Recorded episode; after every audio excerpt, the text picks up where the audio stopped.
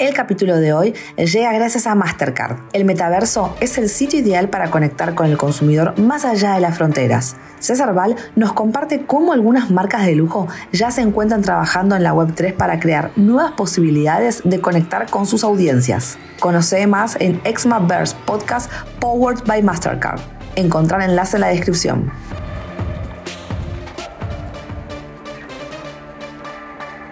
Muy buenos días, soy Francisco Aldaya, editor de Bloomberg Línea punto com en Argentina, y hoy te voy a contar las tres noticias más importantes para que arranques tu día. Además, como todos los jueves, Mariano Espina nos trae lo último de la política en Recintos del Poder.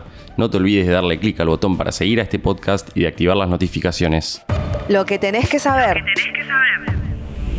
Uno.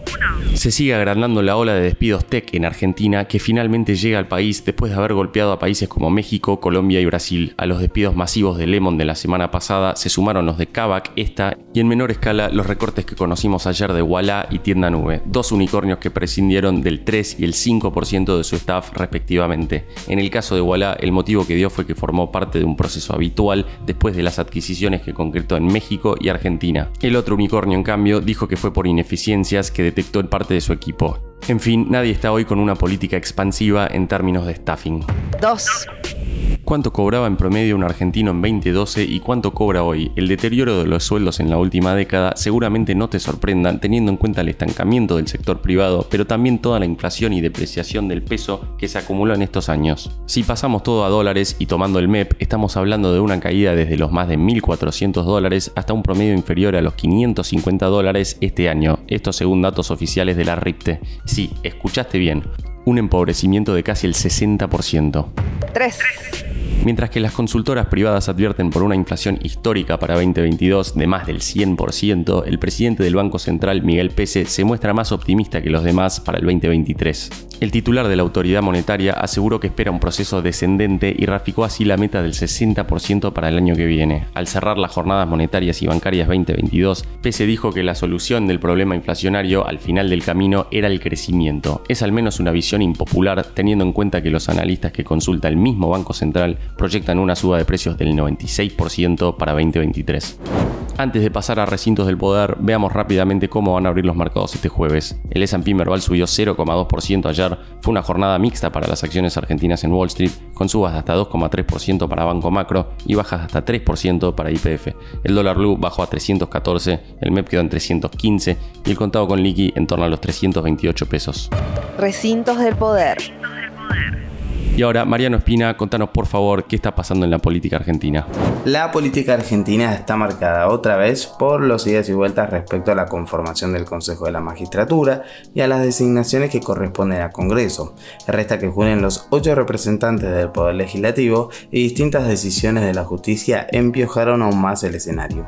El juez en lo contencioso administrativo, Martín Cormick, anuló el lunes la designación para el Consejo de la diputada radical Roxana Reyes por considerar que no corresponde asignarle a ella una banca debido a que el P R O, que integra el interbloque Juntos por el Cambio, ya tiene una representación.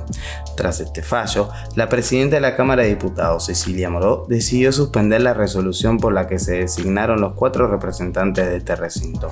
Moreau indicó que mantendrán suspenso dicha resolución hasta que la situación se aclare.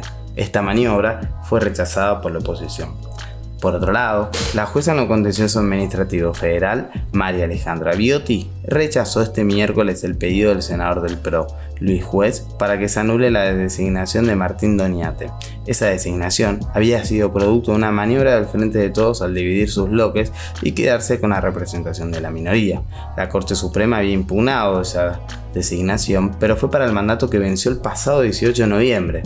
Ahora debe discutirse la composición hasta el dos mil veintiséis.